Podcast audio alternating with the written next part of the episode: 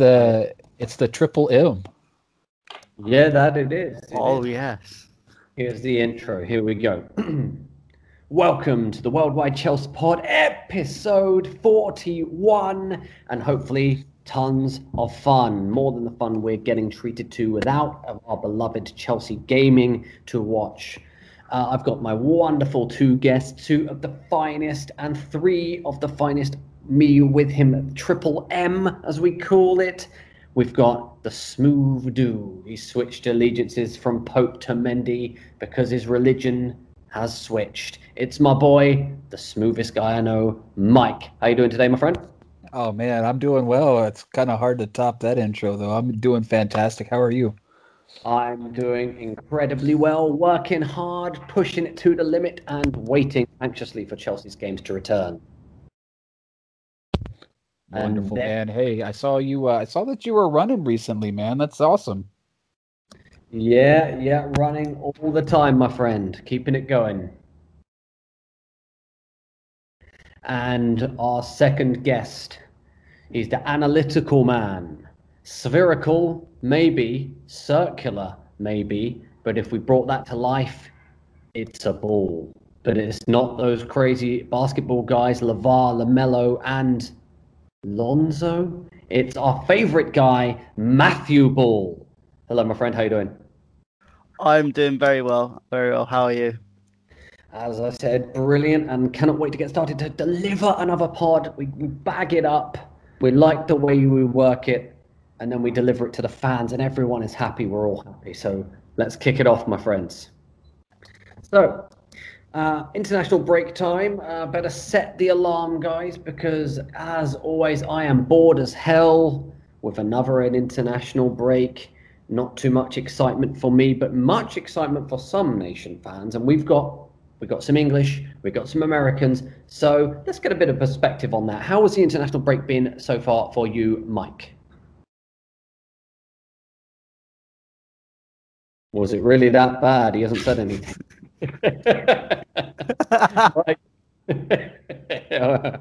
Well, you know, I don't know what it's like to lose to Wales, but or draw, but we might have some technical problems over there in USA. So, Matt, shots how about fired. You? Oh, he's back. Oh, he is here. He's alive. Yeah. Like, how yeah. So I don't know what happened there. And I'm so sorry. You had a question, and I lost the connection there. Well, I'm sure that's what Gregg Berhalter is saying as well. We had a connection. What happened? Oh, that guy's. Yeah. Oh, how has your international break been, my friend? Tell me about it. I mean, honestly, we played a bunch of kids in that Wales game. So, I mean, it was nice to see, and we got a lot of new faces too. And whether or not they stick with the team or not, because there's a bunch of dual and I think even triple international players there that have the opportunity to go and play for multiple countries. So it was nice to see some new faces, because the thing that we get with Berhalter a lot of the times is his guys in terms of you got your Giassi Zardes, your Josie Altidores, your Michael Bradleys. You've got these guys that just, I mean, they're fine players, they're fine squad players, but they're not going to get you over to the next level, which in all honesty for us would be round of 8, semis, something like that. That would be, I mean, honestly, for me, that would be a win. That would be a huge win for us if we could manage to do that in the World Cup or something like that in the next, you know, what.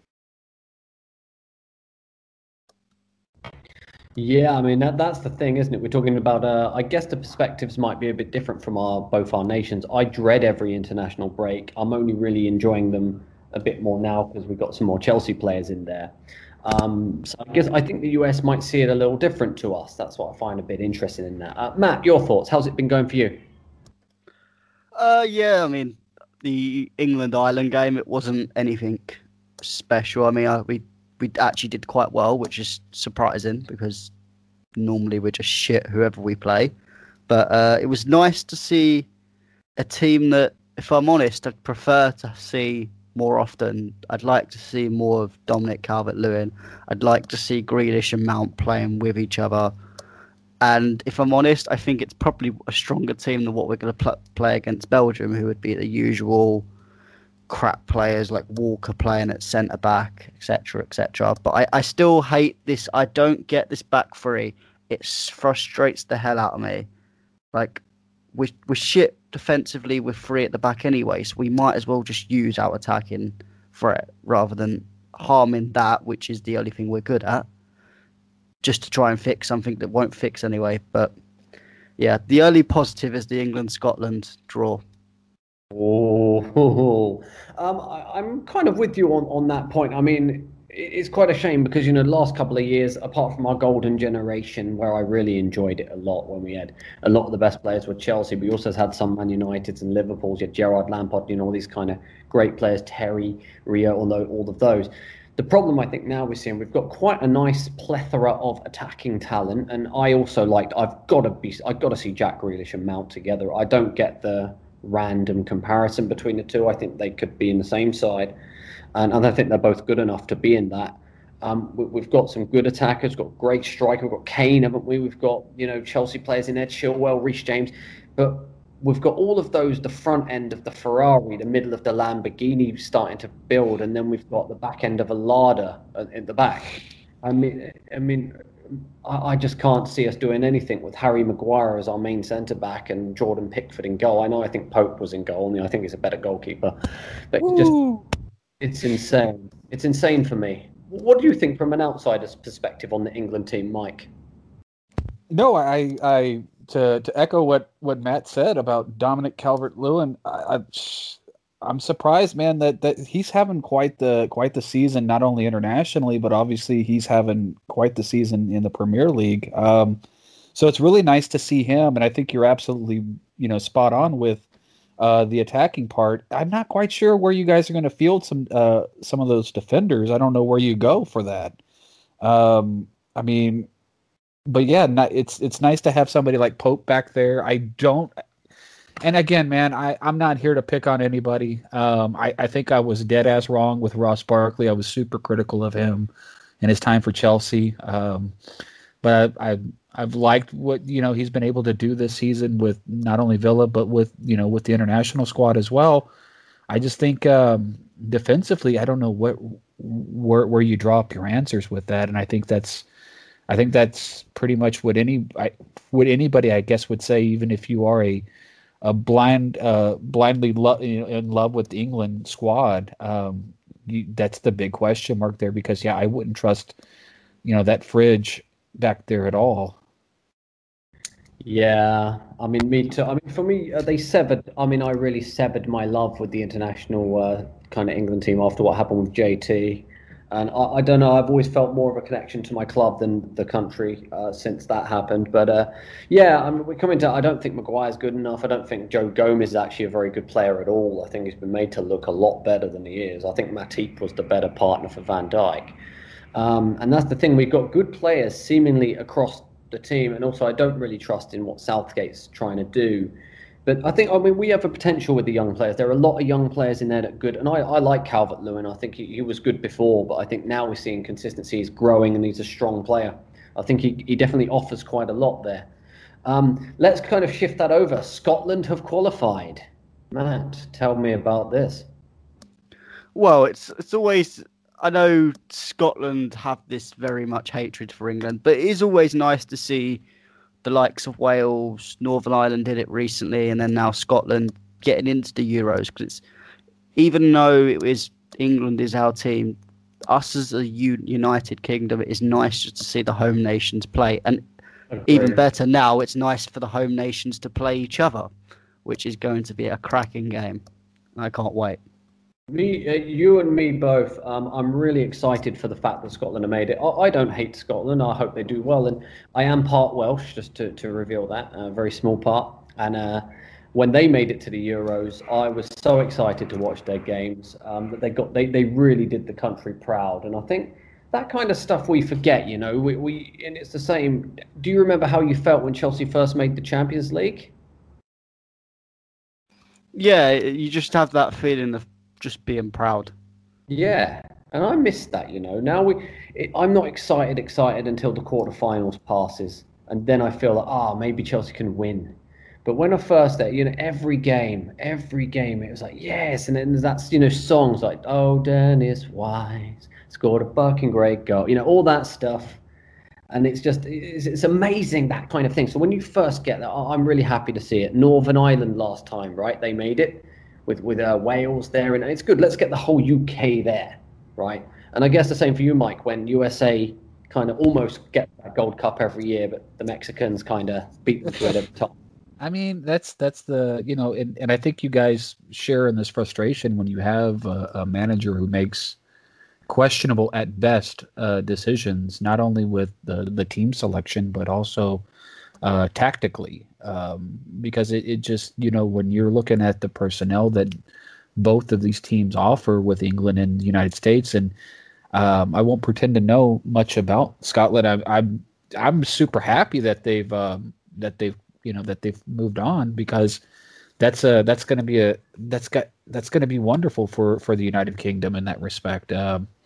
I know that there's always going to be that sort of, bad blood Scotland versus, England rivalry. But for me, I look at internationally speaking, and having Mexico just pretty much become our fathers for the last 10, 15 years more or less, it is a bit frustrating, but you just cope with it. And but it's to a point now when you see the talent that from my perspective that the United States has, that it is unacceptable moving forward here that we lose to if we lose to Mexico. It's unacceptable. We need to find another manager quickly, because it's to a point for me, it's like we're wasting years now with our best team that we've had, most talented team that we've had to date. Good point, actually. And I'm going to close out the international discussion. Oh, we're also saying Ziyech scored some goals, Werner scored some goals, Kante. Yeah. Come on, let's go. More goals than his international than Martial, right? Sorry, Matt, go ahead. And Rudiger conceded a lovely goal as well. Mm. I didn't even know he was playing. Sorry, I'm ignoring that. One thing I'd like to say as well, I'm going to make just a controversial opinion here. I would like Southgate to get sacked, and the man I'd like to bring in, people are going to slag me off for this. I can have a feeling one of you is going to slag me off for this. Rudiger. Arsene Wenger. An interesting choice. Is he still active? I know he doesn't have a job and all that, but is he still open for another position? He's currently got some role with FIFA, but he's always said if an international team come, he would consider doing it depending on the team. Why not England? It's a big team, and I think the attacking talent we've got, we may concede a lot of goals, but he'd get the best out of all that attacking talent, no doubt. And we wouldn't be playing some shitty free at the back with Arsene Wenger. I'm not against him taking over the role. It's always exciting to have a manager that, could be a bit better than somebody with zero kind of top experience. I think it would be a good option. I'm not sure that we will ever see this team as a cohesive unit. And that sounds quite negative, but we always seem to blame something else for it. I'm not sure why. There are good players there. There are good players that can win games. We got them across big teams.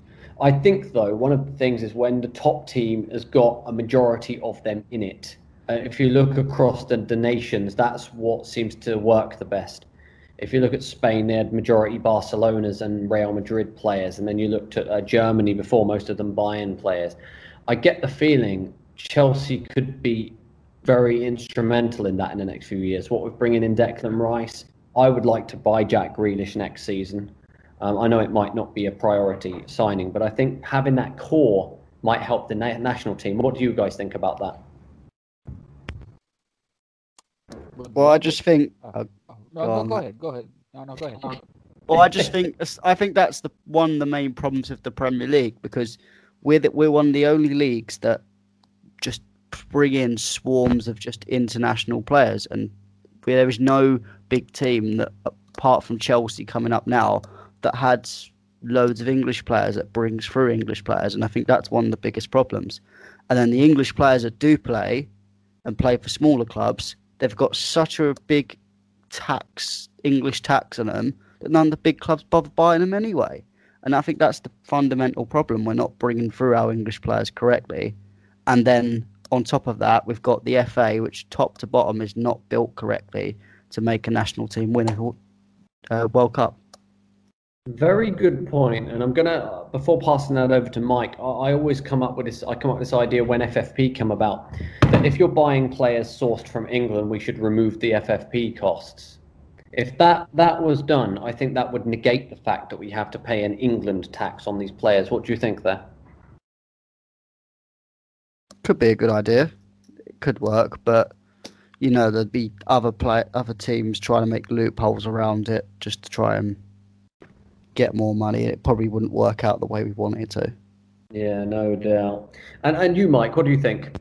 No, I think those two players coming in would be fantastic for not only Chelsea, but I also think that those two coming in playing for a big club would certainly improve their abilities, I think, ultimately to play for their country as well. So, yeah, I mean, what Matt said and also the notion of doing away with the financial fair play when it's an English player would help tremendously in terms of development. I mean, with, you know, just speaking on, you know, based on the United States, talent development, we basically just ship our players abroad because we don't have any type of home league here that can really, truly improve their abilities and make them a viable, you know, player on the international level.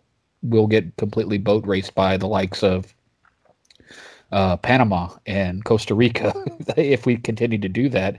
But with the United States, honestly, we need to break away from the CONCACAF leagues, that whole union right there, and we really just need to do it under Copa Americas at that point, in my opinion, and just do Canada, United States, and Mexico and the South American and the remaining Latin American countries there, and just do that. That would be very similar to what you guys do with the Euros in that respect, I think, personally, which would be fantastic. And I think you'd see a lot. I mean, who wouldn't want to see Pulisic versus Messi in that respect, and be able to see it at least, you know, a little bit more frequent than we would in the World Cup stage. Sorry, go ahead. It'd bring in more money, I can tell you that. Yeah, well, absolutely. Somebody's getting paid. I think we got a lot of reason to be excited for England when Rice comes over. You know, I don't know about you guys, but I'm much more inclined to watch those games when like half the team is Chelsea. And for example, you know, we've got Reese there, got Chilwell there, got Mason there now. Even Barkley's still a Chelsea player. I don't think he's good enough to be anyway at the end. But you know, we've got them players, we've got Tammy in there now. We got, you know, they're all there. And with Declan as well, that's good. I think that's good for the future. What do you think, Matt? You think it's good for the future, or it doesn't matter? I think it'd be good for the future. I just don't think under this manager it'd be able to be used right. Anyway, it'll just be another Gerrard, Lampard situation where they waste the potential. So true. When Mourinho tried to bring Gerrard in, and we're going to shift that over to something like that in a second, but I remember Mourinho saying he wanted to use them in an open diamond. And that's how we would get them to play together. And I always wondered about that, because I don't think that they were actually a similar type of player. I mean, the fact that Lampard liked to arrive at the box, but they both had technical ability where they could use it. I don't see why it was such an issue about them playing together. But anyway, guys, let's move on to the next point. So let's get it back to Chelsea, right? We've had a nice 22 minutes of speaking about the international break. Let's talk about Chelsea now. On the agenda today, and something I find quite interesting, is how you become a Chelsea fan. Now, you know, maybe we woke up one day and we got a cut in the arm and said, that hurts, and blue blood seeped out of it, dripping on the floor, which formed the shirt and made us a fan. Or we had some other kind of story. For example, I'll tell you about mine. I was taken to a game when I was 7 years old. I think I was seven. And it's 93 or 4 season. Can't remember the exact date. My dad took me on a Saturday. Chelsea-Tottenham. Went to see Chelsea-Tottenham. Were 2-0 down. Tottenham also missed a penalty. It didn't look good, but me as a young, innocent kid, I always think the hero's going to win. Got it back. Mark Steen with some goals, and a last-minute penalty won the game. It was Chelsea 4, Tottenham 3. That's how I become a fan. That was my first game a very long time ago. So I was a fan because of heritage. My dad was a fan, but his family were West Ham fans. So thank God he made that conscious choice to save me from years of heartbreak and praying that Rice stays. I'm going to ask, start with you, Matt. How did you become a fan? So mine was a bit of a strange one. Basically, my family, there's a lot of different football teams they support. So my granddad, he never really supported a team, but he used to follow Tottenham occasionally just because his workplace, a lot of his workplace supported Tottenham. So he was just kind of jumping on the bandwagon. And then my dad is an Ipswich Town supporter and my mum's a Chelsea supporter. Well, my mum's family supports Chelsea. And it will probably come out once I'm famous. There is a picture of 3-year-old me with an Ipswich Town shirt, apparently smiling. But I was never really that interested in football. My dad would take me, but I wasn't really. I'd go there just for the hot dog, if I'm honest, and the McDonald's on the way home. But I was around my granddad's, and he was like, "What? We're watching a game," and I think it was actually Chelsea Tottenham because he wouldn't watch much. And then I just fell in love watching the game, and it was the first time I ever took a bit of interest in football. And I was like, I said to my dad, "Dad, I want to be a Chelsea supporter," and he was like, it broke his heart. And my younger brother is now forced to be an Ipswich Town fan, but he accepted it and he used to come with me to games. We went to Chelsea-Ipswich in the FA Cup third round where we beat them 8-0, and I think he was crying on the way home the train because we were sitting there and I remember him saying, it was like 25 minutes in, he was like, Ipswich doing quite well with 0-0. 10 minutes later, Chelsea were 5-0 up. And he just sat there at half time and was like, "Go get me a beer." And I was like, I'm underage. He's like, "I don't care. Try and get me a beer." I was like, "Okay, fine." Obviously didn't get served because I was 10 years old. But I was like, "Dad, can't get me a beer because I'm 10. And he's like, "Oh, for fuck's sake." But, yeah. So it's a very, people might go, "Oh, you're a plastic fan for not supporting Ipswich Town." But I mean, I was 5 at the time, so I didn't know what blue was blue. It was just a blue team that I was watching. I was interested, went to school. Someone asked, "Oh, what team do you support?" I was like, "Oh, I'm a Chelsea fan." And then that's where it went from there. Absolutely amazing story. And I found that quite interesting there, Matt. I mean, love it. And yeah, definitely. I mean, we can't be calling people plastics if they're not formed and they haven't formed an opinion at 5 years old. And people used to do that. I remember, like, come on, you're not born. Sometimes you're born into it, like my son is. He's got a shirt. He won't be allowed to support anyone else, or he'd be sold to the slave trade. And I'm totally joking, by the way, before anyone gets in there. But you know what I mean. You put a shirt on him. That's the heritage I want to create for him. But you could be born with lots of family members that support different teams, different everything. So you can't be calling people plastic for that. And it's a great story, Matt. How about you, Mike? I've been itching to hear your story. What made you a Chelsea fan overseas? Yeah, so it's I don't have a real long story here, but basically what this amounted to was it just happened to be when Pulisic had finally agreed to terms and was getting ready to move over to Chelsea. My son's team needed a coach, and a football team needed a coach. And none of the parents at that point had stepped up. And I called my buddy and I was like, "Hey, I don't know anything about this sport." And he's like, "Look, man, it's just go ahead and do it. Just sign up for it. You'll be okay. You've played organized sports before. It'll be fine." And I said, "Okay, fine." And I was like, "All right, if I'm going to do this, I need to immerse myself into the culture here. And I need to find a way to be invested, not only, for my son's team success, but also just to really have that knowledge and have that background of being a coach and understanding what I'm looking at. So when I had heard that Pulisic had basically had agreed to come over to Chelsea, I was like, okay, I'm a Chelsea fan now. Just because at that point, like I honestly, I wasn't a Dortmund fan. I can say that, but I was definitely, I knew that there was talent with Pulisic, just haven't seen him on the international level, being our only really good player at that point in time. So, for me, hearing that he was going to play in the Premier League, which is, you know, for an American player, and not only being able to play, but play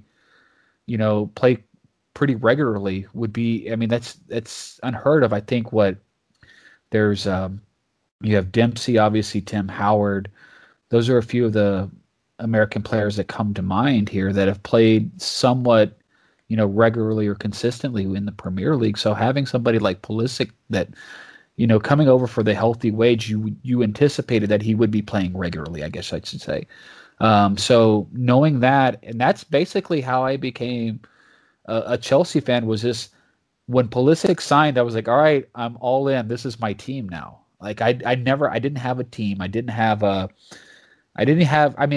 I'll say this. I was a fan of players. Like I'm a fan of Mario Balotelli. So I was a fan of AC Milan.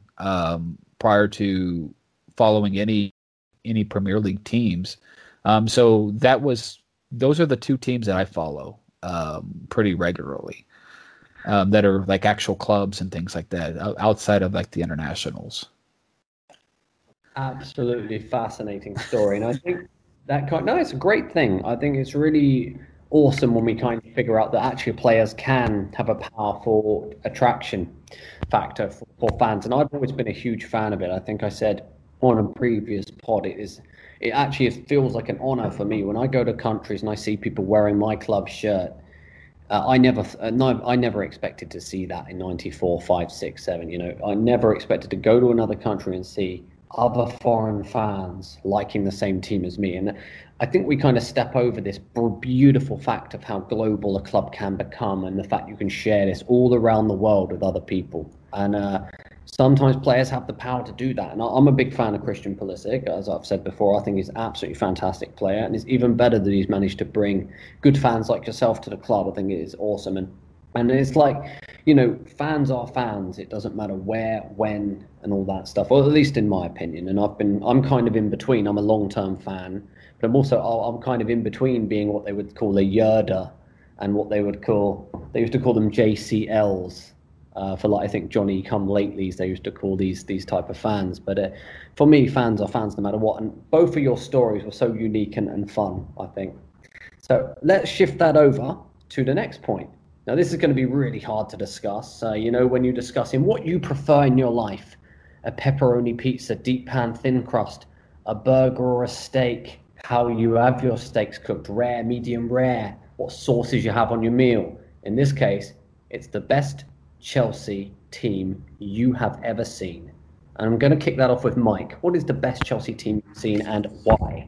Honestly, for me, it's only because I've probably watched that match maybe a dozen times since becoming a Chelsea fan, which is the 2012 final against Bayern Munich. For me, that team right there, and knowing the level of talent that they had throughout that team with Drogba, with Terry, with you had a wealth of players in Lampard. You had Michael Essien was on that team. You had some players, man, that were just fantastic. And not only that, they caught fire at the right time. And this was a team that was super talented and had the, you know, and I'm looking at this team, and I'm looking at what we have right now and what we have in terms of talent and the ability to get there. And we have a coach that has that has won it as a player. So I see a lot, and personally, I just see it from that vantage point. I see a lot of parallels with that 2012 team and this team that's coming in right now. We've got, you know, obviously you had Petr Cech. So we've got, you know, we basically got Petr Cech Jr., right? And Edward Mendy. But we've got guys, man, that are just They, you can tell they're young, they're hungry. We have some experience as well. And N'Golo Kante, like, we have guys, man, that we're right there on the cusp. And you could look at, you could sort of chart that team up to that 2012 season. Yeah, the manager got sacked, whatever. Maybe that's what drove that team to winning. But that team, you know, you could chart the team, you know, those years that they were together, or at least the core of that team for that matter. And you could tell where this was going. And, you know, with the benefit of hindsight, you could tell that this is exactly where they were going. And that's why I said in the last episode, man, is that this team that's currently on the squad right now, on our best day, we can play with anybody. And I know that that's sort of a lofty statement, but I sort of extrapolate what I've seen, or, you know, the finished product with that 2012 squad. And I look at how this team is being built right now, and I can see that this is where it's going. Fantastic discussion there. And you Matt, tell me yours. For me, it's a bit of a strange one, because obviously, in terms of growing up, I didn't really see the Mourinho 05, 06 team that well. So obviously, I've learnt that team more than looking back at it rather than looking at it live. I think the best team that I've seen live is the Ancelotti 09, 010, 10, 11 season. I think we were it was the most dangerous team we've ever had, attacking threat, but also we were good defensively as well. The likes of Drogba, Anelka, Kalou, Malouda, we were just insanely good. I think, in my opinion, we should have won more. We didn't win. I felt we didn't win enough with that team. The team we had was absolutely phenomenal, and I still think Ancelotti could have got a bit more time than he did, but that's just what it is. I'm going to come in there with the 2010. I think that was actually, I still to this day, that was the most exciting season for me. Actually, that was my first game back there in years, because I wasn't able to find how to get tickets for a while. So that's when I started going on my own. And I went to, the first game I went to that season was Chelsea-Sunderland, and we won, like, I think it was like 7-2 or 8-2. And I just remember, and the thing is, we had, there's so many things I've got to say about that team. Not sure if you saw any of that team, Mike, but we had literally prime players in every single position. And it was just unbelievable. I don't know if you, Mike, did you see any of the 2010 team? No, I didn't, but that's a hell of a recommendation. But I mean, I didn't see the 2010 team, but I was just looking at the rosters those years that led up to that 2012, and absolutely, you're 100% on the money there. That's a team that, you know, should have done some big things in terms of the Champions League. But you know, yeah, that's what I was. That's why I'm looking at this team right now, and I'm like, okay, all right, we win at minimum a trophy here. We call that a success this season. But the expectations are going to get far greater because of the talent that we've brought in, and that we've, I mean, hell, that last match that we watched, that was a complete team. That was a complete team effort right there, and against Sheffield. And I don't care who was on the pitch with Chelsea that day. Chelsea was going to win that match. Yeah, then that's the point. I mean, we watched those games. We had even had Deco there at the back end of his career, and he played a big role. We had Mikel, Essien, Lampard, Ballack, Terry. Still had Carvalho at that time. In that season, I think we won the Shield, we won the league, and won the FA Cup. I'm one of the very few minorities that don't think Ancelotti deserved time. I think actually the season went so sour the next time, and we massively underachieved in everything. We lost to, who is it we lost to in the FA Cup at that time? Is it like, I can't remember what it was, but I don't remember. I remember being very annoyed about it. And, you know, we really struggled, I feel, after that. But that 2010 season, still to this day, is the one that I remember the most fondly. And it just had, and it ended so well. We wrapped up the cup as well, the FA Cup. Drogba scored 33 goals in all seasons. Just incredible all around the pitch, and it was just such a feel-good factor that year. We just had it all. My first favourite, my first choice for the best ever Chelsea team is the 2004-05. I think it's 4-5, might have been 3-4, I might have gotten that wrong. So mine is the Chelsea that won the league for the first time in 50 years. For you guys that might not have seen that team, seeing Duff and Robin, imagine having two Hazards either side of a young upcoming striker. Now, Drogba didn't score that many goals. I think he was in like 13 or 15 for the season, but the whole team were just incredible. And even then, we had Joe Cole as well. We had Joe Cole, we had Duff, we had Robin, we had Lampard coming up, we had Terry coming up, we had Cech in goal. I think we can see, I might get this wrong, but it was either 14 or 16 goals. It was 15, I think. 15 for the whole league season. It was just unbelievable. Nothing got past that team. We won the league at a canter. Teams tried to attack us. Teams would attack us. It was an instant goal. It was just everything I wanted in a team. We lost one game to an Anelka penalty. We lost the Champions League undeservedly because there was a goal that didn't even cross the line. We lost the FA Cup in that season because we had an injury after making all of our substitutions. So we were two players down at one stage. It was a pretty much unbeatable team. How do all of your choices of teams, 2012, 2010, and my 2004, compare with the current trajectory of this team? What do you think, Matt?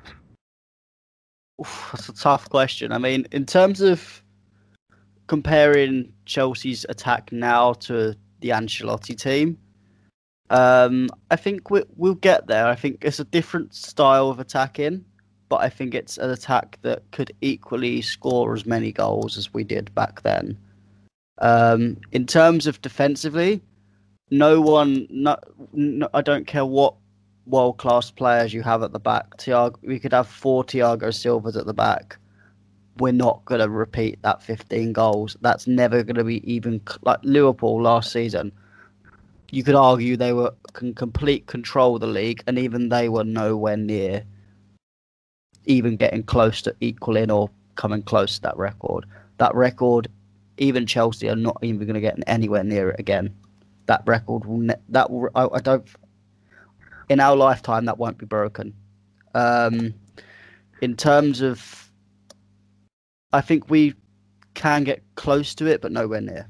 But not close enough. But we will still be a good defensive team, but just not that good. Interesting, Mike. I think I sort of alluded to this earlier. With this team, the trajectory, I think, is honestly, I think it's limitless. And maybe not from a statistical perspective here, because I think the game has changed tremendously over the course of 10, 15, 20 years.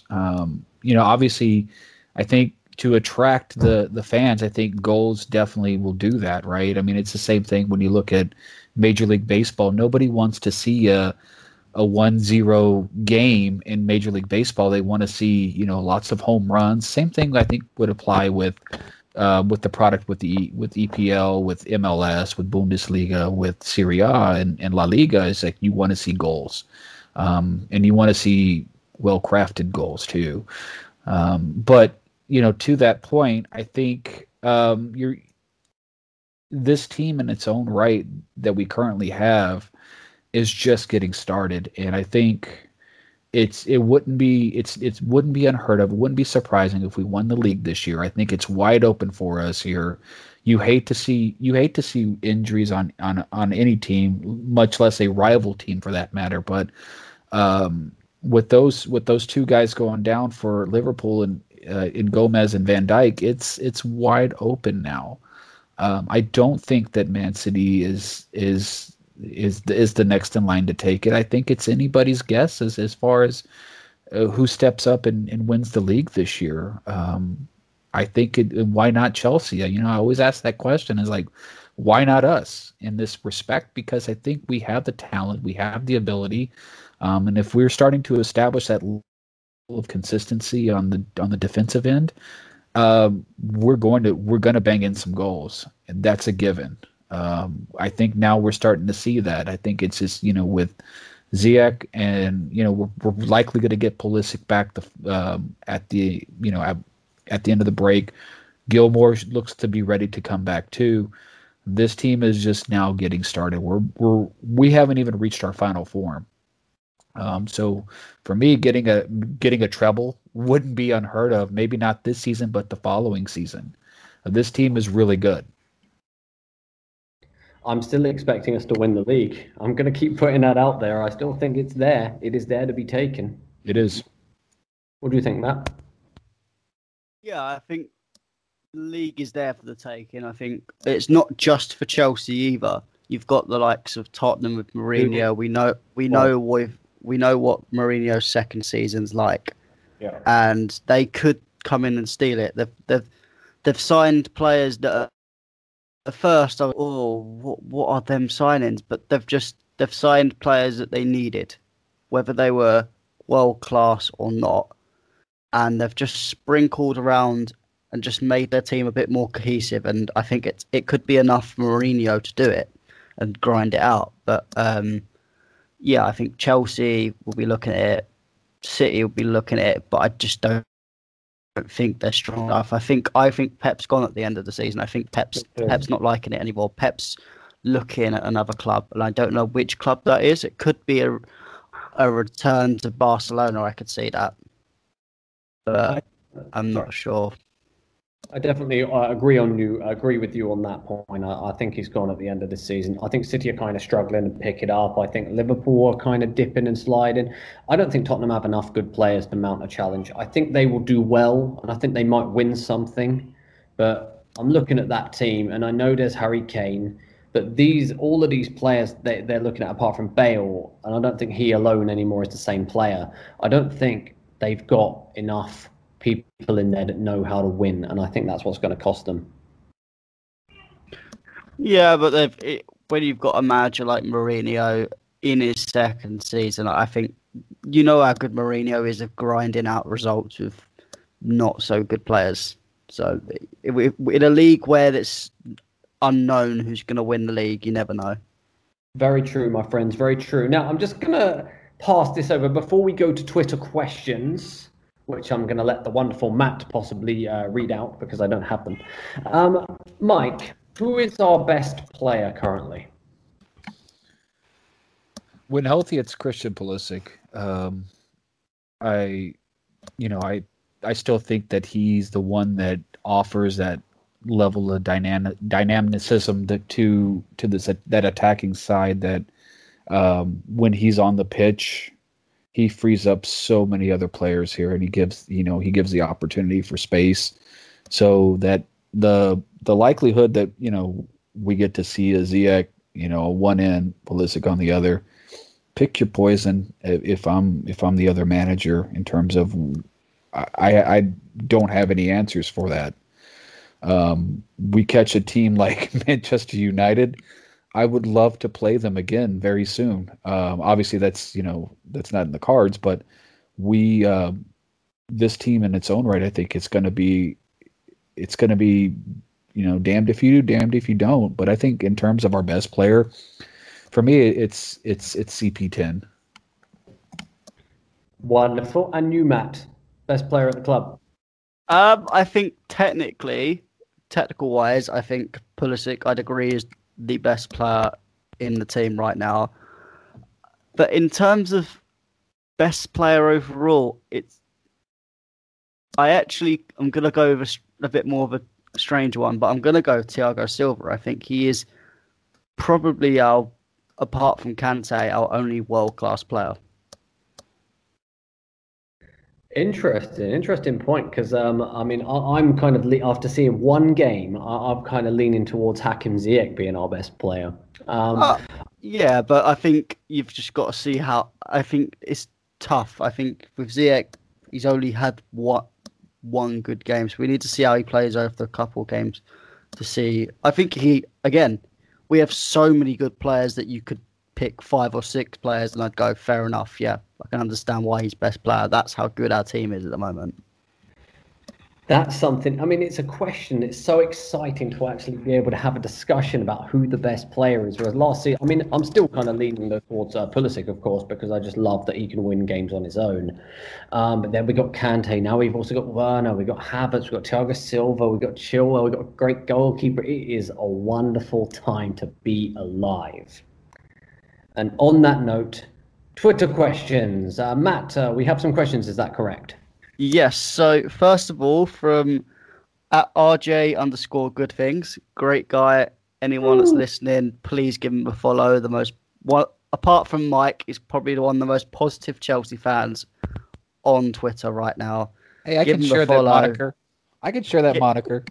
Yeah, I'll let you share it with RJ, but brilliant guy to follow. His question is, should Pulisic be an automatic starter when he returns? If so, who does he replace and why? My God, that is a tough question. Do you want me to take this first?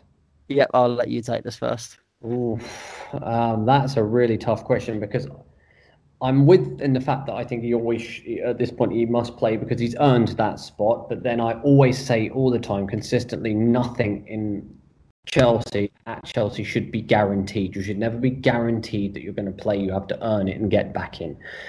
So I'm really interested here. I would take out Tammy and put Timo back in the centre, Pulisic left and Ziyech right. But at this point, we played so well in the recent game, I would actually start Pulisic and Havertz on the bench until we, and if we win 4-0 again, 4-1 again, then they're just going to have to settle for 1 or 2 games just coming off the bench to get themselves eased back in. That's not to say that he's to be taken out. I think Pulisic is an absolutely incredible player and he's going to be one of the best in the absolute world.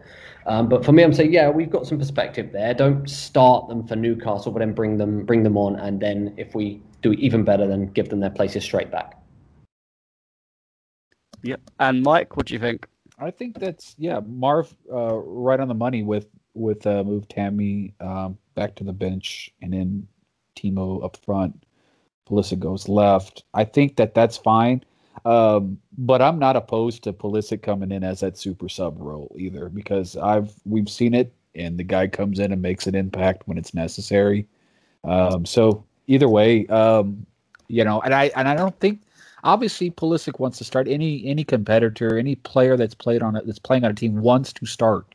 But I also know that the guy, when he comes in, he plays with the level of hunger and determination that it's not necessarily when you start, it's how you finish. And, man, that guy can finish. Great answer. In terms of what I think, I actually don't think Pulisic will start the first couple of games back. I think Frank will ease him in for Tottenham. I think Havertz will probably start because it's a bit different with Havertz. He's only, obviously, if he's able to play, if he's tested negative, then I think he could come straight back in because he is self-isolating and he is training as well at home, which, yes, it's not the best and you'd rather him be at the training ground, but he's having a good rest that he needed. And I think that the player he is, I think Kovacic will slot back on the bench. But I think he'll give Pulisic a bit of time coming in like he always does with Pulisic. He eases him in. He'll probably start against Tottenham because it's in a big game. And I think, unfortunately, as good as Tammy has been, I think Tammy will be the person to drop out. And I think he'll understand. Okay, very good discussion there. And I think that's really interesting because, and it's so good to actually see we've got competition. We don't have to resort to sticking Emerson and Christensen in whenever someone has a bad game and think that's going to fix the problems. It's very nice. Great question from RJ. What other questions do we have on the agenda, Mr. Ball? Okay, so the second and final question from at Prague Bura. Sorry if I've absolutely mispronounced that. I'm sorry. Oh, that's his first and last question, isn't it? His question is, with now a steady defence with Zuma, Silva, Chilwell and James, what happens to the guys on the bench? He's put, for instance, Rudiger, AC, Alonso, Emerson, and in particular Tomori. Want to take that, Mike? Yeah, I think, I mean, unfortunately, I think AC and Rudiger are on their way out. I think we also know that Emerson and AC are likely to be going back to Italy at some point, too, or at least that was what we read in the tea leaves with all those rumors and speculation in this recent window. Tomori, I think, is interesting because, you know, there's obviously a school of thought on having him stick around, perhaps maybe be on the bench if an injury comes. Personally, I think that would be ripe for somebody like Rudiger to come in if like Thiago can't play or Zuma can't play. So maybe Tomori going on loan wouldn't be a bad idea. But I've just about had it with the likes of Emerson and Alonso. Alonso, I mean, he does offer something there. But defensively speaking, AC, Emerson, and Alonso, they can both go. And I hope that they go fast. Cool. Well, I mean, I'll take that kind of response on that one. I think it's, I mean, you know, we've got an 11 maybe, but every game is another game and there's always an injury. There's always, you know, hopefully lots of opportunity of games in the cup and all that stuff. Also time, having playing so many games per week, there's obviously going to need to be rotation. I mean, there's no way that Chilwell is going to be able to play every single game. So for that reason, I think, you know, Aspie is going to have games, isn't he? Because he's going to go right or left. I think that's probably the first choice there. So, I mean, ideally, I would like to see Alonso get a couple of games. I don't think he's that bad. But there are players that every time they play, the level of the team comes down. And I like Rudiger. I'm not saying Rudiger is that player. I think he's much better than Christensen. So I think Rudiger should be getting opportunities alongside maybe Fikayo if he trains well. But for me, like Emerson and Christensen, and unfortunately Kepa, I feel bad for him because he really does try hard, but those three players drag down the team level, and it's something we cannot do anymore. You know, those players have had a lot of chances in this team, and you could easily say, yeah, he's only 24, Christensen, but every game's a disaster class. And Emerson, every time he gets beaten on the inside, every single time, nothing ever changes. If it was like an unlucky own goal or a slip or something, we can accept that.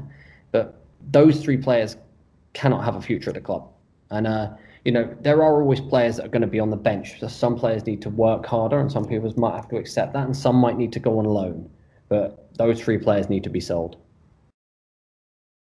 Yeah, that's some good points on both of you. In terms of my opinion, I think with Tomori loan, I don't think he should go out on loan because I think by the time we get to January, we'll have the FA Cup and there'll be a lot more games to rotate, unlike we had now with the Carabao Cup with us going out to Tottenham. And I think that will be the time where Tomori can get more game time and there'll be more of a fluid change between Zuma and Silva being the first choice centre-back pairing, and then I think it's probably going to be Andreas Christensen and Tomori as the second centre-back pairing, because I think Rudiger, as much as I like him better than Christensen, I think looking at his contract, looking at his age, I think it's the best time to sell him. I think with AC, he's on a longer contract, we can keep him in terms of his value will keep increasing just because he's getting older, and I think he'll go in the summer, don't get me wrong, but I think Rudiger would be the first one to move out just because of contract situation. And I think after Alonso's shenanigans, I think Alonso's already, I wouldn't be surprised if they're already actively trying to get Alonso out of the club. I think Emerson, again, he'll be one of them guys, he'll stay probably till the summer and then he'll move on. I expect Malang Sarr, who's been playing very well out on loan, to possibly come straight in at left back, or if not, I wouldn't be surprised if Chelsea go back for a long-term target and Yusuf Attal if he can get himself back from this injury that he had, because he can play either right or left and on the wing, so it's a utility player that we could really use. I think everyone except Tomori, their time is running short, and I think they'll all be gone within 12 months. That's actually really interesting you mentioned that, because I think that's the truth. So some of them aren't going to be there. I think we can't, like, I think we need to have some perspective with the young, and it's something I also lack. I think, like, when you see him having a run of bad games, we should never give up on the player. Even like Tomori, he's so freaking quick. He's good in the air. That's a potential player, but he's still so young. He needs to maybe alone or play. And same with even Hudson-Odoi, maybe alone or play. But not just give up on some of these players, because obviously some of them are doing so well that it seems like that's the benchmark they've all got to do. We look at how Reese is playing in every single game. He's just blowing it away now. It's just incredible. What do you think about that, Mike? No, I think in terms of. In terms of Tomori, we have to really think about what his ability is going to be down the road, and how that's going to. Obviously, we're not going to be able to accurately project what this guy's going to be able to do. But I think that, what Matt said in terms of loan, I see both sides of that. Honestly, I see him being able to get the minutes and get the experience, but I also see that this guy could potentially be a pretty valuable player for us. With Reese, man, he's a fantastic player, and I'm really glad that we're starting to see some of what we saw from last season. We're seeing it early on this season, and we're seeing it more consistently with him being able to do it on both sides. So for me, it's I'm 100% supportive of keeping Reese, keeping. Keeping Dave for as long as we can. Dave still can play. So I don't want to see him. I don't want to see him leave. I think any Chelsea fan would would love to have another crack at retaining Tariq Lamptey, though. But yeah, it is what it is, man. He's doing well. He's happy. It looks like, and he's arguably like the best player on their team. So. I don't think that's really even an argument. I don't think that's up for debate. I think that guy's really good, and he's got a lot of talent, man. So, but no, in terms of Reese, I think he's pretty much cemented himself on that right side. Yeah, I think that's a good point. And we also need perspective, and not every young player is going to make it, right? It's incredible. We've got like 4 or 5 of them right now. We got to have that perspective that how many make it to a huge team like ours. And they're all playing. We got Reese there, we got Tammy there, we got Mount there. We got all these kind of players that are in and around the squad. Gilmore, got Tomori. That's a lot of players. And then we still got Ampadu to come back, who I think is going to have a really big future. I think it's fantastic. We've got Ampadu there. We got Conor Gallagher, also one. There's so many players, and only 11 spots in the first 11. That's something we need to have perspective with when. Some of our favourite players are not in the team, because it's a big club. We need competition. We've got to get that done. Your review on that one, Matt, before we close out this beautiful pod today. Yeah, I completely agree with you with the young players.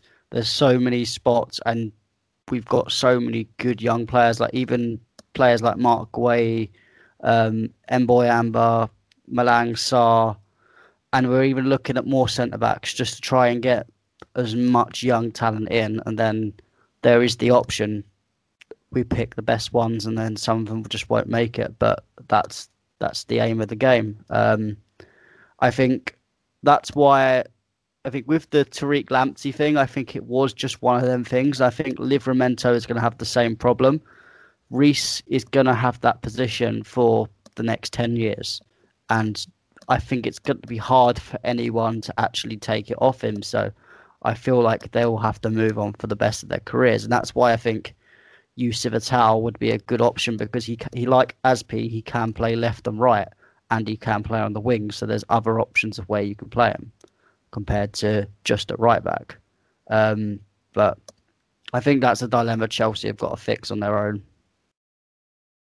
Definitely, but it's a great thing to have, right? LAE Cobham, as we say. But I've got to say, what an awesome pod and a delightful hour we've spent together. And I hope everyone listening will also enjoy this wonderful pod we've done. Got to say thank you, Mike, for coming on, our resident smooth Texan, Big Tex.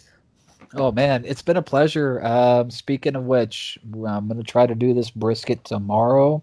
Oh, yeah. So I will let you know how it goes. Pictures or it didn't happen. For sure. And thank you, Matt, our resident baller. He lived quite close to me when I was back in England. Didn't know that. Thank you very much, my friend, as always. No worries. I'll enjoy my weekend. Hopefully England won't ruin it tomorrow at with Belgium. Obviously, my girlfriend will be looking to get revenge on me after last time. But we'll see. It's funny because it's our second year anniversary as well. So the fact that that game falls on the same day, it seems like fate that one of us is going to be upset at the end of it. Someone is going to be delirious with delirium number 8 and going to have to reconcile with waffles and chips and mayonnaise and truffles, my friend. Oh, I wish I was in Belgium having the Belgian food. That's what I mean. If I was in Belgium and England lost, I wouldn't mind because I'd just be able to soak myself in food. Like, even with the FA Cup final, the only reason that I wasn't as upset as you guys is because I knew I was going to a friteur just after the game. I was enjoying lovely Belgian fries and some Belgian waffles after. Well, I was sad here, and I still am. You've just reminded me of that. But the happiness is we're going to play them soon, and we're going to blow them away 7-0 again. They're going to cry and pretend, all their players are world-class, like Saka again, so screw those guys. And beautiful stories, guys. Lovely pod today. Worldwide Chelsea out, up the Chelsea. See you guys soon.